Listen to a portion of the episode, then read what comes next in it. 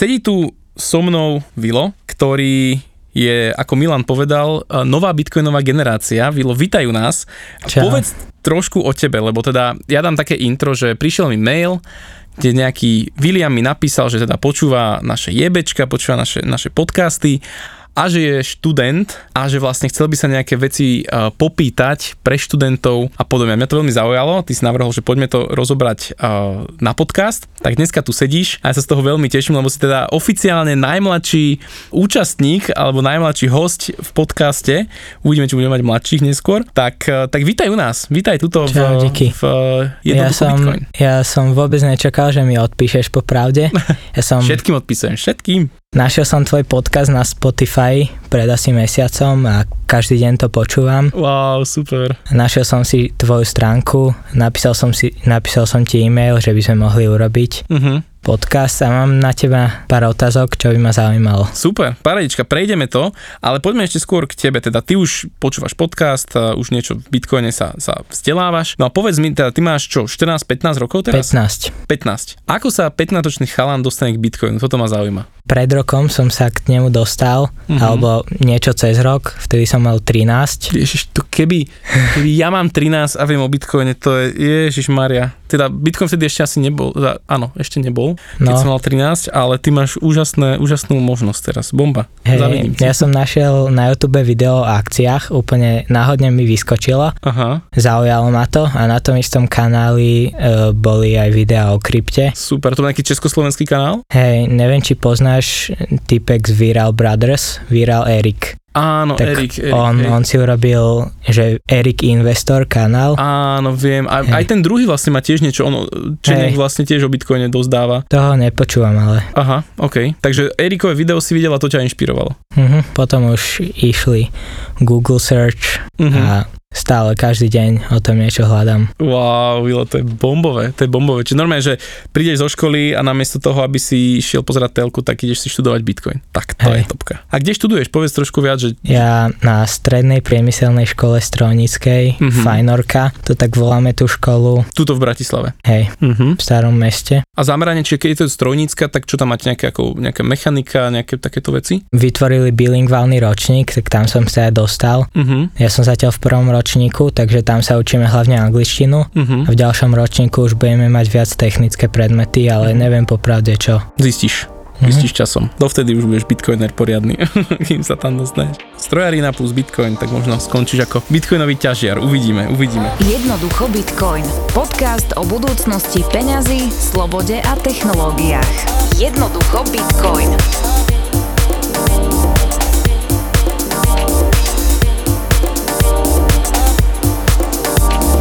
S angličtinou som na tom celkom v pohode, takže super. Veľmi dobré informácie podľa mňa zo zahraničia sú. Že nemáš problém po anglicky si čítať o tom krypte, hej? Ja väčšinou videá počúvam.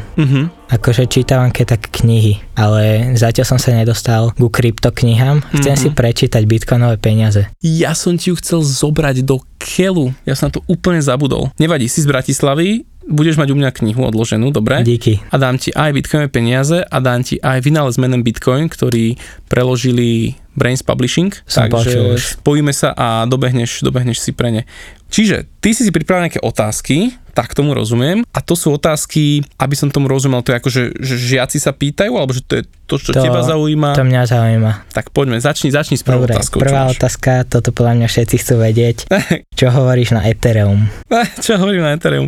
Vieš čo, Ethereum, keď som to mal, ale dneska to už pre mňa není taký nejaký coin, ktorý by ma až tak zaujímal. Dôvody sú viaceré. Ja a kryptomeny, alebo teda čo ja hľadám v tom kryptosvete, je skôr predvídateľnosť, bezpečnosť, odolnosť voči nejakým politickým tlakom, odolnosť voči nejakým interným tlakom a podobne. Bitcoin toto veľmi pekne spĺňa, pretože nemá svojho vodcu, není tam žiadna foundation, nejaká nadácia, ktorá by to viedla, ktorá by smerovala ten projekt nejakým smerom.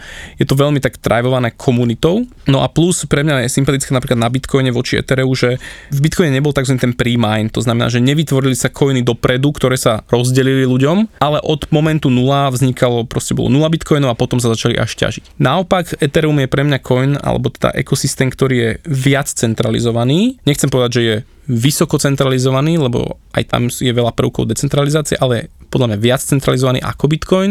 Prebiehajú tam častokrát dosť také spory medzi či už vývojármi alebo aj tým aj Vitalikom a ostatnými, čiže príde mi, že je to také viac spolitizované ako Bitcoin.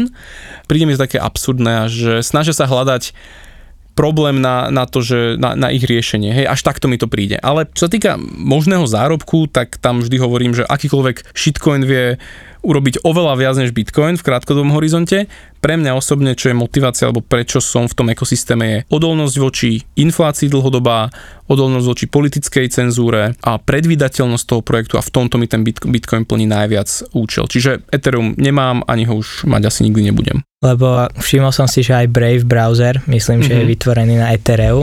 Ten BAT token, ak sa nemýlim, beží, nemá vlastný blockchain, ale je to vlastne, myslím, že Ethereový token. Brave ako taký používam, mám ho veľmi rád, ale Brave nebeží nad Ethereum, ale iba ten ich BAT token, ktorý akože je nejak spojený s tým projektom, ale ty ten token nemusíš vôbec používať, ani tie odmeny príjmať, a Brave môžeš si fičať, akože môžeš ho bežať aj bez toho, aby si vôbec niečo s kryptom mal spojené, to spoločné. Odporúčam Brave. Druhá otázka, čo by si odporúčil ľuďom, čo chcú začať podnikať, ale sú v tom úplne noví, nevedia kam chodiť, čo robiť? Fúha, no to je veľmi komplexná otázka, akože podnikanie. No, venoval som sa, robil som aj prednášky podnikateľské na škole, normálne si mi teraz pripomenul moje časy na výške a na strednej. Čo by som odporúčil mladým podnikateľom, je veľa iniciatív, veľa nejakých rôznych akcelerátorov, ktoré môžeš využiť. A napríklad mne sa veľmi páči iniciatíva s názvom Rozbehni sa od Juraja Kováča, ktorý pomáha vyslovene začínajúcim podnikateľom v malom otestovať svoj nápad, tak aby si na to neminul strašne veľa peňazí, ale aby si zistil, či vôbec to má potenciál, či máš nejaký trh pre seba, či vôbec si niekto kúpi to, čo ty ponúkaš. Takže toto je Rozbehni sa. Potom by som odporúčil chodievať na rôzne startupové akcie, kde spoznáš komunitu. Ja som tak začínal, keď sme zakladali s chalanmi Oktago, tak sme vychytávali všetky možné startupové akcie tu v Bratislave. Je to tu kopec, v Spote sa robí veľa, v Hubhube, v rôznych coworkingoch. Čiže odporúčam sledovať coworkingy a u nich sa robí veľa takýchto akcií, kde ty môžeš prísť a môžeš sa s tými ľuďmi rozprávať. Odporúčam ti networking, to znamená fakt tých ľudí osloviť, povedať, ak už máš nejaký nápad, tak odprezentovať, prípadne akože diskutovať s nimi, vypočuť si nejaké nápady. Veľmi dobrá akcia bývala Startup Week, kde si sa mohol pridať k nejakému tímu, mohol si vlastne pomôcť s nejakým startupom. Takto napríklad vzniklo aj Slido, čo možno poznáš, jedna už svetoznáma firma zo Slovenska, ktorá teda bola kúpená prednedávnom za veľké peniaze, a oni robia niečo, že sa môžeš na prednáškach pýtať otázky cez nich. Slido. To určite sa s tým stretneš neskôr aj na strednej, aj na výške potom, ak pôjdeš. Takže toto by som odporúčil, a si ešte na strednej, ale pre vysokoškolákov už sú skôr také iniciatívy ako je Nexteria a rôzne takéto študentské organizácie, ktoré ťa pomôžu nejak naštartovať, ukázať ti tie možnosti a podobne. Čo napríklad ty si teraz urobil, že asi chceš podnikať, asi tak tomu rozumiem však? Rozmýšľam. Rozmýšľaš nad tým. Asi ješ taký nerozhodný, že či ísť, neísť? Chápem. A aj vieš nejakú oblasť, v čom by si chcel podnikať? Mňa to len tak zaujalo, lebo neviem si predstaviť pracovať. Mňa by viac bavilo proste nejako pomáhať ľuďom. Ako tvoriť niečo a takto, hej? A vieš čo, nechaj to v sebe zrieť, lebo ja v tvojom veku, keď som mal 15, úplne sa cítim jak taký otec v tomto podcaste teraz. Ale keď som mal tvoj vek, tak napríklad, čo som ja robil? A my sme objednávali vtedy s kamarátom z Číny sluchátka, vtedy bola taká značka, že Beats, ešte stále to myslím, že je populárne. A vtedy tak začínalo a my sme objednávali sluchátka, ktoré nás stáli nejakých $5 až $12 aj s poštovným. Predávali sme ich na Slovensku na Bazoši za nejakých €50. A normálne to išlo ako teplé rožky. A my sme na tomto urobili celkom pekné peniažky vtedy na náš vek. Predali sme proste desiatky týchto sluchatiek a potom sme si už sme mali veľkú vidinu, že ideme založiť firmu a ideme teraz to robiť vo väčšom aj iné veci než sluchátka. Samozrejme od toho potom odišlo. Snažili sme sa pozerať na tie možnosti okolo nás a akoby riešiť tie, nazvem to, že trhové problémy. Čiže to, čo ti odporúčam, je vôbec mať také otvorené oči a vnímať, že OK, že čo vedľa teba alebo čo v tvojom okolí nefunguje a čo by si vedel ty nejak vyriešiť. A to nemusia byť nejaké obrovské veci typu, ja neviem, nejaký medicínsky problém a choroba a niečo, ale začať v malom a iba si otestovať, že OK, tu vidím problém v mojom okolí, tu toho idem vyriešiť a za to si vypýtam nejaké peniažky. Hej? Takže nebáť sa nejakých brigád, nebáť sa skúšať veci. Napríklad ja som si zarábal na výške aj na strednej tým, že som doučoval spolužiakov alebo aj iné deti, iných ľudí.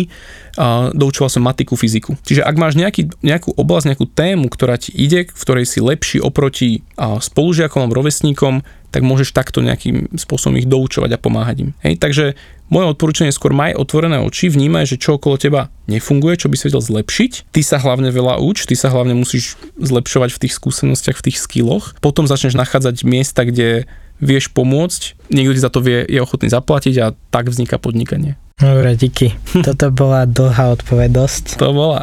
Čo tam máš ďalej? Toto dúfam, že dobre vysvetlím. Počul som od takého typka, že keby sa bitcoinom platí už po celom svete a tá inflácia to o 10 rokov už bude veľmi maličké. Inflácia bitcoinu. Hej. Áno, áno. Tak neboli by veci čím ďalej tým lacnejšie oproti bitcoinu? Nebol by toto problém, že by ľudia potom nemínali peniaze? Vieš, toto býva často kritika, to sa volá tzv. Deflácia, že to je ten opak inflácie. To znamená, že akéby veci by zlacňovali vo bitcoinoch. Hej. Zlacňovali. Lebo teraz všetko nám zdražuje v eurách, zrazu by sa nám to zlacňovalo v počte satoshi, v počte bitcoinov, ktoré by sme mali.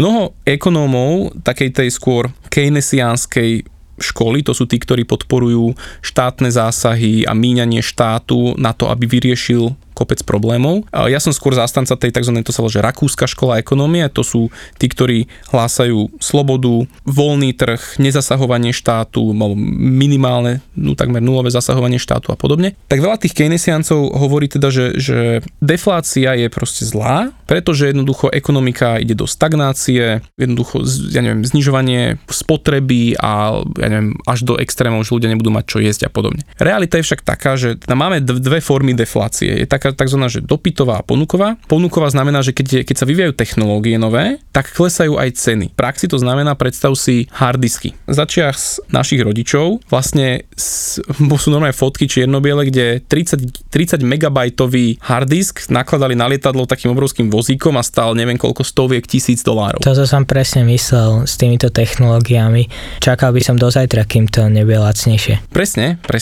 A vlastne technológie nám spôsobujú, že keby cena megabajtu alebo gigabajtu v harddiskoch extrémne exponenciálne alebo extrémne rýchlo klesá a zlacňuje sa. To je tá pozitívna deflácia, pozitívne zlacňovanie. Potom máme to negatívne, kedy vlastne ľudia prestávajú míňať, lebo je nejaká recesia a vtedy akéby začnú zlacňovať tí podnikatelia, lebo chcú predať to, čo majú. A teraz k tomu bitcoinu. Kritika býva taká, že ľudia nebudú míňať, lenže ja nebudem ochotný držať bitcoin do nekonečna a teraz hľadovať, lebo však zajtra by som si to kúpil lacnejšie. Ty máš nejakú základnú spotrebu, ktorú proste potrebuješ sa ošatiť, potrebuješ sa najesť, potrebuješ bývať a tým pádom vždy budeš míňať nejakú časť peňazí. Čo však Bitcoin vie spôsobiť, že nebudú ľudia míňať na hlúpe veci alebo na neziskové, nezmyselné projekty a nebude sa tlačiť umelá spotreba len, aby sme kupovali, lebo to je to, čo sa dnes deje. Tým, že máš infláciu, tak mnoho podnikov alebo firiem sa snaží predávať hneď, čo najrýchlejšie, čo najviac, preto robia aj menej kvalitné veci, aby sa točil ten spotrebný tovar. Napríklad veľmi zaujímavý príbeh je z histórie o žiarovkách, kedy urobili také žiarovky, ktoré myslím, že tam bola nejaká doba svietenia, teraz poviem úplne random číslo, nepamätám si to presne, ale dajme tomu, že 1000 hodín. A oni zistili vlastne, že ak budú skvalitňovať tie žiarovky, tak ľudia si budú kúpať vlastne menej, lebo im vydržia 1000 hodín svietiť. Tak normálne sa nastavilo, že maximálna doba, ktorá tá žiarovka môže svietiť, je povedzme 500 hodín a potom sa už musí nejak rozbiť, aby vlastne sa udržala tá fabrika v chode, aby vlastne ďalej vyrábala. To isté sa napríklad stalo s pančuchami pre ženy. Normálne sú videá, že keď vytvorili prvé silonky alebo nylonové pančuchy, tak normálne sú videá čierno-biele, jak priviazali dve autá o seba a nevedeli to roztrhnúť. Hej, dneska baba ide niekde, šuchne sa a už to má roztrhnuté. Čiže tá kvalita je extrémne nízka oproti tomu, čo bolo na začiatku. A toto je, mnoho ekonomov hovorí, že toto je aj dôsledok práve tej inflácie, to, že peniaze, tá ich hodnota klesá, preto vlastne my sme donútení míňať viac, podnikatelia sú nútení vyrábať viac a predávať viac, aby tie peniaze točili. A myslím si, že Bitcoin by toto vlastne vedel zvrátiť a smerovať tie financie naozaj do zmysluplných dlhodobých projektov, tak aby sme nemíňali na úplné hlúposti. A myslím si ešte aj, alebo znova veľa štúdií to nejak hovorí, že by sa tým aj znížila nejaká stopa na ekológiu, na enviro, keďže by sa kopec vecí nevyhadzovalo, nevyrábalo zbytočne a podobne. Čiže ty by sa zrazu mohol rozhodnúť, že nechám si tieto peniaze dlhodobejších, lebo ročne mi zarábajú povedzme 5, 6, 7%, hej, len tým, že si sporím, zarábam ešte kúpyschopnosť. Namiesto toho ako dneska, ktoré ti strácajú tie peniaze, tým pádom ty sa ich zbavuješ čo najskôr. Dneska som bol akurát u Barbera, ktorý povedal, že počuj, ja mám úplne riešenie na infláciu. Že aké? S prepáčením, že rozdrb všetky peniaze, majú úplne že nula, tým pádom neprídeš o žiadnu hodnotu, hej? Čiže všetko míň a jednoducho nemá ti čo akože strácať hodnotu. Takže toto nie je úplne ideálna cesta, ako bojovať s infláciou, ale aj toto je akože tá znova dlhá odpoveď, ale verím, že som ti, alebo teda povedz, či som ti nejak odpovedal. Hej, úplne vôbec som takto nerozmýšľal nad týmto. No?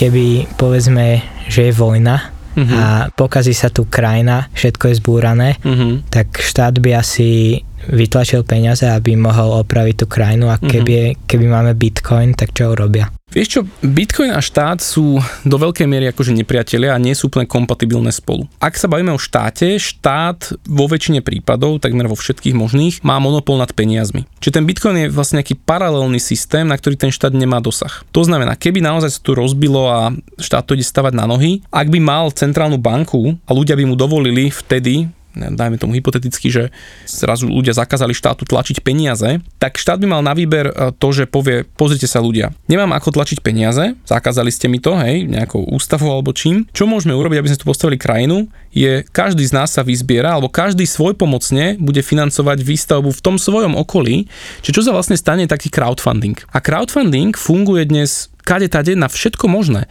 Od nejakých hardwarových vecí, ponožiek, cez projekty osvetlenia, detských ihrísk, dokonca v Ukrajine, ešte pred vojnou, urobili crowdfunding pre armádu. Normálne ľudia sa mohli skladať pre armádu, lebo štát na to nemal financie, a takto ten človek presne vedel, že ktorému pluku, ktorému oddielu pomohol, už povedzme, že im kúpil prílby, im kúpil vesty a tak ďalej. Čiže ľudia sa skladali na veci, ktoré sme zvyknutí, že štát platí. Čiže viem si predstaviť, že keby štát nemohol tlačiť peniaze, tak tá realita by bola, že ľudia si sami musia pomôcť. To znamená, že museli by buď svojpomocne postaviť to naspäť alebo dať zo svojich peňazí, alebo si požičať od možno iného štátu a potom by to splácali. Hej, tak to bolo kedysi v minulosti, predtým než banky začiatkom minulého storočia vlastne začali tlačiť peniaze, a vlastne od 70. rokov minulého storočia sa už úplne odpojilo zlato od z toho finančného systému. Som, že WTF happened in 1971. Presne, to je výborná stránka, ktorá to krásne na základe dát zobrazuje. Takže tam sa to úplne utrhlo z reťaze a tá inflácia je extrémna. Keby ten štát môže tlačiť peniaze aj naďalej, keby sa takáto vojna stala, tak samozrejme vytlačí peniaze. Niečo podobné sa napríklad stalo vo Weimarskej republike v 23. roku. Nemecko tým, že prehralo vojnu, muselo splácať reparácie. Potom, čo sa stalo, nesplácalo, prišli spojenci, zabrali kľúčové územia, zabrali tam rôzne fabriky, rôzne bane a podobne. A vtedy nemecká vláda vyhlásila tichý štrajk, tichý protest, že teraz prestaňte pracovať a my vám budeme platiť peniaze. No lenže ako nám sa nevyrábalo, peniaze neboli, tak čo štát robil, začali ich len tlačiť. A tlačili v takom extrémnom množstve, že vtedy tam bolo myslím, že nejakých 150 tlačiarní, ktoré netlačili nič iné, len peniaze. Ľudia tam kúrili s peniazmi, normálne, že tam bol, si predstav, že chleba začiatkom roku bochník chleba začiatkom roku 1923, myslím, že to bolo nejakých 250 mariek a koncom roka to bolo myslím, že nejakých 9 miliard mariek. To je neuveriteľné číslo. A to bolo kvôli tomu, že oni tam tlačili, že non-stop. Tam sú také príbehy odtiaľ, to si niekedy vygoogli, to je extrémne zaujímavá vec, že ľudia normálne dostávali mzdu dvakrát denne, jednu do obeda, druhú po obede, lebo tá doobedná už po obede bola oveľa menej kúpil. Alebo že ľudia, čo prišli normálne večer do baru, tak si objednali naraz 5-6 pív, lebo keď si neskôr večer objednal pivo, už bolo drahšie. Takže to neuveriteľné príbehy, čo sa tam dialo, to je jedna z najväčších hyperinflácií, ktoré ľudstvo zažilo, ale väčšia bola dokonca v Maďarsku. Hej, to je zase na iný príbeh. Takže toto by sa podľa mňa dialo a je otázka, či by ten štát mal moc tlačiť peniaze. Ak áno, tak by to určite urobil. A odôvodnil by si to, že to splatíme potom, alebo nebojte sa, dobre bude. Teraz sa ťa ja opýtam, Vilo. No. Ja som si spísal pár vecí, keďže ty si z tej generácie, ktorá to tu preberie potom jedného dňa, ak zostaneš na Slovensku. Ja by zaujímalo, že aký je vzťah žiakov k Bitcoinu. Či sa o týchto veciach bavíš so spolužiakmi, alebo si taký osamotený, ktorý to rieši, že ako tvoji spolužiaci a Bitcoin? Ja mám, že jedného spolužiaka, čo sa trochu vyzná do toho, že s ním sa viem o tom baviť, ale inak ostatní moc sa o to nezaujímajú. Niekedy sa ma opýtajú, že koľko stojí, alebo tak. Mm-hmm. Alebo najčastejšie sa ma pýtajú, že Vilo, koľko si prerobil?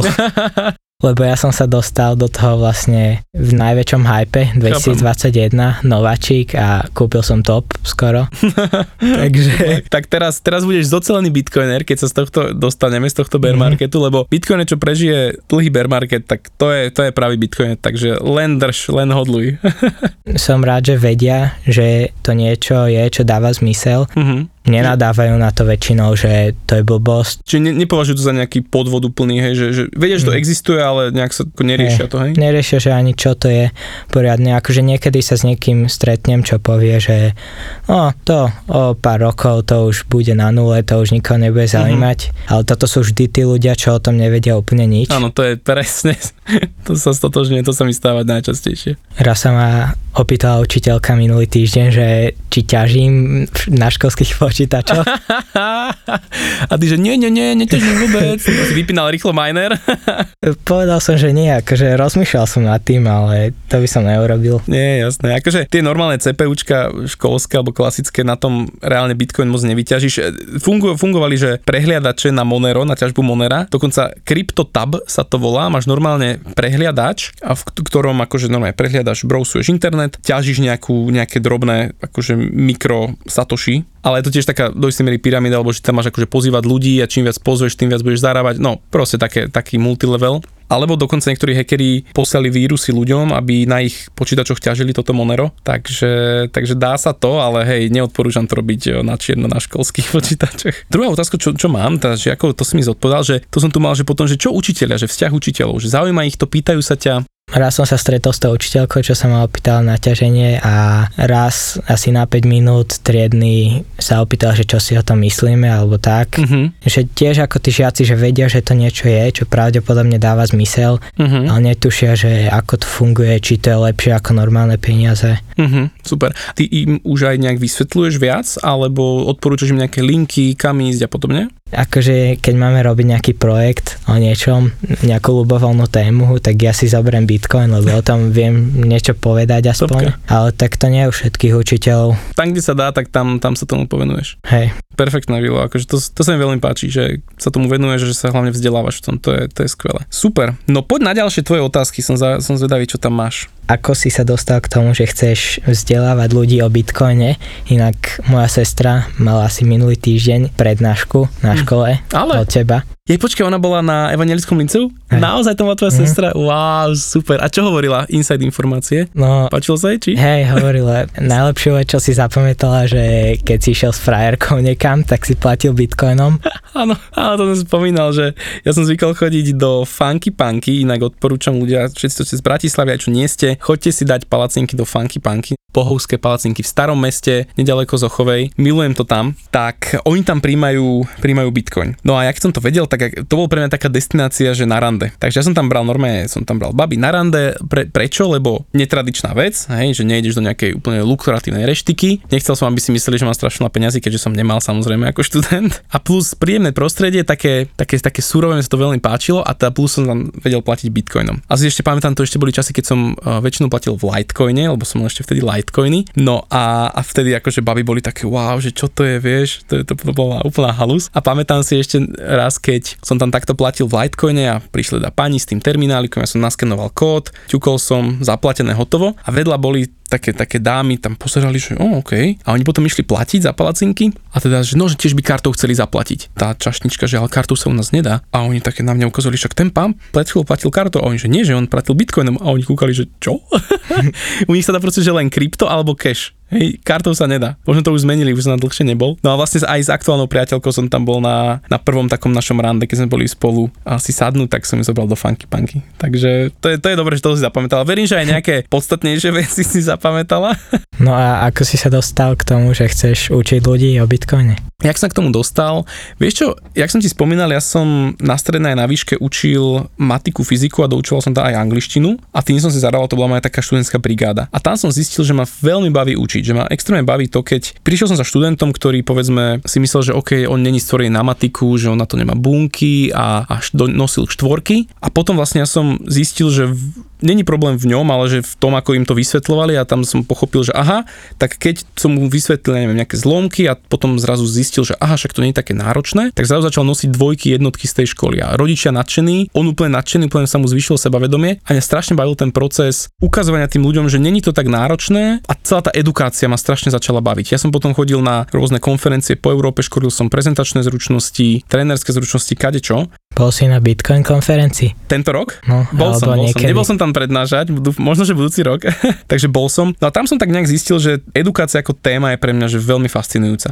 A keď som sa dostal do Bitcoinu a keď som tomu dobre porozumel, tak som si vtedy povedal, že ja chcem ľuďom vysvetliť, čo toto je. Pre mňa to je jedna z najúžasnejších tém nášho veku a vôbec naučiť sa o tom, čo sú peniaze, prečo zlyhali v minulosti, prečo ten Bitcoin sú tie lepšie peniaze a vedieť ich používať, tak považujem to až pre nás za také poslanie, takže dneska to mám už, že toto chcem robiť. Čím všetkým sa živíš? Už si spomínal Oktago a na stránkach máš, že si ťažiar. Je to všetko, čo robíš? V podstate Oktago už aktívne nerobím, to už chalani prebrali. Ja už som odtiaľ ako odišiel, síce som nejaký minoritný akcionár, mám tam nejaké akcie, ale už chalani sa tomu venujú ako firme. Ja už sa vlastne venujem 100% iba Bitcoinu a v rámci toho robím práve tú edukáciu a plus tú ťažbu. Čiže aj v minulých podcastoch som spomínal, ideme budovať farmu v Paraguaji a plus o pár týždňov odchádzam do Hondurasu na ostrov Roatán, kde ideme budovať bitcoinové edukačné centrum. Takže ja už som vlastne, že full time robím len bitcoin. To je super.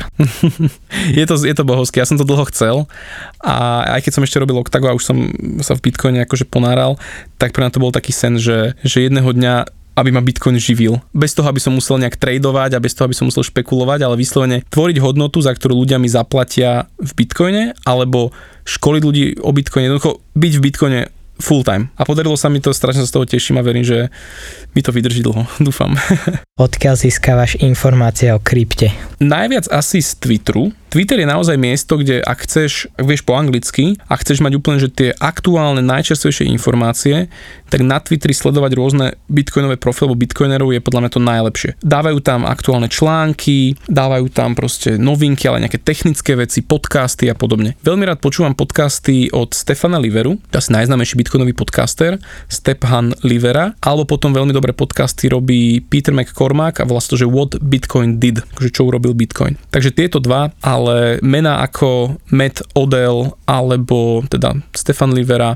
Veľmi dobré články píše Alza, to je akože veľmi prekvapivé, ale česká Alza má skvelé články, píšu to chalani od Chaincampu, kuchářovci a podobne, alebo Elkim. Takže keď si dáš Alzu, Alza.cz, myslím, že kryptomeny, tak majú každý mesiac vychádza bitcoinový mesačník alebo kryptomenový mesačník a tam sú novinky, články, perfektné veci, fakt, akože z toho vieš výborne čerpať. Veľmi dobré veci sa dajú napočúvať na kanáloch YouTube, ako je Bitcoinovej kanál, Kryptomates, alebo Zaujalo ma. Takže ak máš rád videá, toto sú skvelé veci. V Československu už toho máme dosť. Naozaj, že toho obsahu už tu sa tvorí veľmi veľa. Ja už nemám až toľkú kapacitu tvoriť obsah, takže chalani Mates, Kicom a podobne akože robia tú robotu zaslúžene. Jozef Tetek zo Satoshi Labs robí výborné články o Bitcoine aj po anglicky. Môžeš sledovať Bitcoin magazín alebo Cointelegraph. Túto ja čerpám to know-how. No a potom komunikáciou alebo diskusiami s bitcoinermi, keď sme na nejakých konferenciách, eventoch, meetupoch, čiže stretávať sa s komunitou, spoznávať tých ľudí,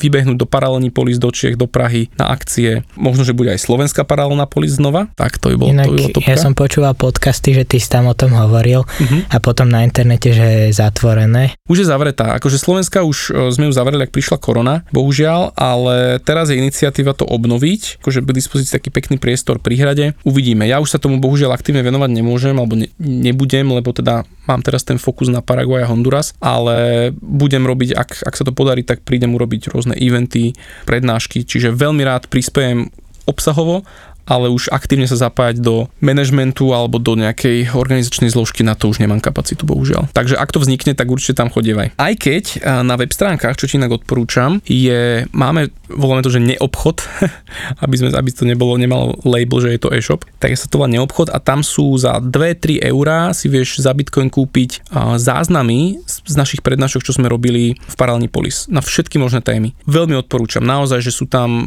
strašne veľa hodnotného obsahu, kopec informácií, ktoré síce to už bolo 2-3 roky dozadu, ale to veľa z toho je aktuálnych aj dnes. Takže odporúčam tam ísť, pozrieť sa na to a dá sa, vrajím, čo prednáška, tak to možno nejaké 2-3 eurá ten záznam stojí, čiže to je jak zadarmo.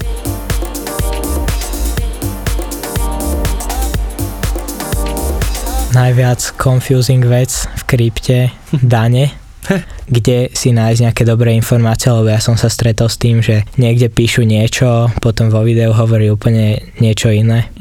Vieš čo, k tým daniam, ono, niektoré veci sú jasne dané na Slovensku, že ako sa to má daniť, aké sú sadzby a tak ďalej, niektoré veci sú skôr také, že ako si to vyloží jednotlivý účtovník, až to tak poviem, ale veľmi dobré, napríklad článok, čo som naposledy čítal, alebo dávnejšie od Podnikajte.sk, tak tam bolo o danení kryptomien, veľmi dobre o tom vie, alebo teda má to spracované aj Lukáš Steiniger, on o tom ako veľa prednášal, takže toto a E-Case, Peťo Pašek takisto veľmi veľa vie o danení krypta. Toto sú asi také mená, ktoré by som ti odporúčil, že tí ľudia vedia a nedávno som ešte bol na takom celodennom seminári o danení kryptomien, ale nepamätám si už presne, ako sa volala tá firma, ktorá to organizovala. Ak mi napíšeš, tak potom ti to môžem poslať. A tí to mali tiež relatívne dosť dobre spracované. Bol to fakt, že veľmi obsiahlý webinár od rána do nejakej 5. všetky možné aspekty. Takže tých informácií je už relatívne dosť, ale ideálne akože fakt už konkrétne s účtovníkom sa baviť, lebo na tých portáloch môžu napísať čokoľvek a nevieš, čo z toho je úplne pravda, takže to už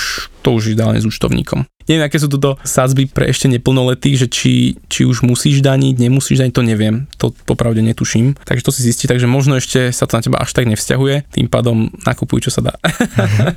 Ale neviem, toto ako naozaj je ten disclaimer, že radšej zbehni za účtovníkom cez rodičov alebo ako a nech ti človek poradí. Kľudne teda Lukyho Steinigera osloviť, alebo v Čechách je Simple Tax, ale radšej teda na Slovensku. Môžeš tých Steinigerovcov im napísať mail a možno od nich si dopýtať videl som od Matesa video, oni robili so Simple Taxom. Simple Tax, áno, presne. V Čechách oni sú dobrí Simple Tax. Ale tam to funguje ako v Amerike celkom. Akože čo ja počúvam vo videách, tak v Česku to funguje takisto. Ako myslíš v Amerike, že čo konkrétne? Napríklad, že si vieš, keď predáš v strate a nakúpiš to naspäť, tak keď máš nejaký trade, na ktorom si získal, tak si to môžeš vynulovať. To aj u nás je, to aj na Slovensku je. To sa vlastne na Slovensku zdaňuje tiež kumulatívne, to znamená, že ty si robíš vyslovene zápisky z rôznych tradeov, ktoré si uzavrel, kde ti vlastne vznikol ten daňový akt, to tak nazvem, a tam sa pozerá, či si bol v strate alebo v zisku. A ty vlastne kumulatívne za celé to zdaňovacie obdobie, za ten rok, si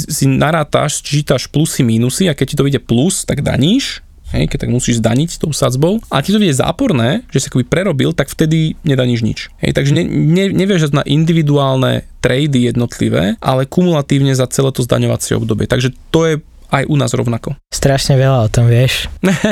Tak venujem sa tomu full time už celkom dlho, ale stále mám veľa v úvodokách medzier alebo veci, ktoré ja ešte stále študujem. Čiže čím hlbšie pôjdeš, tým viac zistíš, že to je, my to voláme, že rabbit hole, akože naozaj zajačia nora, ktorá je nekonečná. A toľko tém, alebo ja mám normálne zoznam, mám taký poznámkový blok v iPhone, ktorý volám, že education session, že keď mám niekedy čas. To ja mám. Tak si zapísam si tam všetky možné linky, videá, podcasty, články a to iba sa to nabaluje, nemám kedy čas to spracovávať. Čiže to všetko, kým by som tým prešiel, to sú stovky hodín. Strašne rád by som sa aj akože ešte stále hlbšie išiel, ale musíš to nejak balansovať proste, že jednak čo ja chcem robiť, že aj nejaký output, to znamená v tvojom veku som bol skôr ten, že som mal input, že som konzumoval informácie a netvoril som obsah. Teraz už som skôr v tom štádiu, že tvorím podcasty, proste nejaké e-booky som napísal, čiže mám veľký output, nejaký informačný, ale zase nemám nejakú úplnú kapacitu nasávať, hej, vypočúvať si tie všetky podcasty, čo chcem a podobne. Čiže je dobré nájsť nejaký taký balans, ale veľmi veľa sa ty naučíš, keď musíš niekoho iného učiť. Toto si zapamätaj, to platí v každej oblasti, že ak sa v niečom chceš zdokonaliť, tak urob prednášku o tom, urob niekomu nejaké školenie, či už v škole, rodičom, kamošom a to ťa donúti ešte viac sa akože do toho zahlbiť, do tej témy. A ja som vlastne takto začal školiť ten Bitcoin, lebo som si povedal, že OK, je to téma, ktorú chcem šíriť a zároveň viem, že ak ja sa hecnem, že tu budem mať o 3 týždne prednášku, tak ja zamakám, že najviac na svete, aby som neurobil nejaký fail a proste pôjdem normálne, že do noci si budem študovať, aby som to odovzdal presne tak, jak to má byť. Takže to ťa vlastne donúti ešte viac sa v tom zdokonaliť a potom to už začne byť také samonabalovacie sa koleso. Čiže mať ten dobrý pomer medzi prijímaním informácií, ale aj tým odovzdávaním ďalej. To vlastne ťa naučí ešte oveľa viac. Čo tu ja mám ešte na teba? Vieš, čo hovorila Segra, že na evangelickom líceu, že čo oni a Bitcoin? Bavia sa o tom medzi spolužiakmi, alebo je to taká téma, že moc nie? Vôbec netuším. Akože oni sa potom o tom vôbec nebavia. Uh-huh. O Bitcoine. Skôr akože taká chalánska téma, hej? Hej. Máme inak, akože, ak sestru by to zaujímalo, tak je super skupinka, že Holky v kryptu. To je česká, alebo už taká československá komunita, kde sú baby a diskutujú kryptomeny. Takže veľmi jej odporúčam, že ak by chcela, alebo ak by ona poznala nejaké baby, alebo aj ty, nejaké spolužiačky, ktoré by to zaujímalo, tak Holky v kryptu je super komunita na Facebooku a dá sa pridať a diskutovať. Paradička, Vilo, veľmi sa teším, že si prišiel. Že som teda, verím, že som zodpovedal tvoje otázky. No a môžeme si to niekedy zopakovať, keď budeš mať nejaké ďalšie novinky zo školských hlavíc. Dobre. Že ako sa to tam vyvíja na tých stredných školách. Mňa to veľmi zaujíma, lebo teda urobil som aj preklad tej knižky Bitcoinové peniaze. Nejakých 2000 kníh už takto odišlo na základné a stredné školy. Len mrzí ma, že teraz už nemám tú kapacitu alebo ten čas sa tým školám venovať viac, keďže teda odchádzam na dlhší čas preč, tak možno to niekedy ty preberieš po mne. Možno. Super. Nech sa ti darí. Díky, že si došiel. Díky. Čau. Jednoducho Bitcoin. Podcast o budúcnosti peňazí, slobode a technológiách. Jednoducho Bitcoin.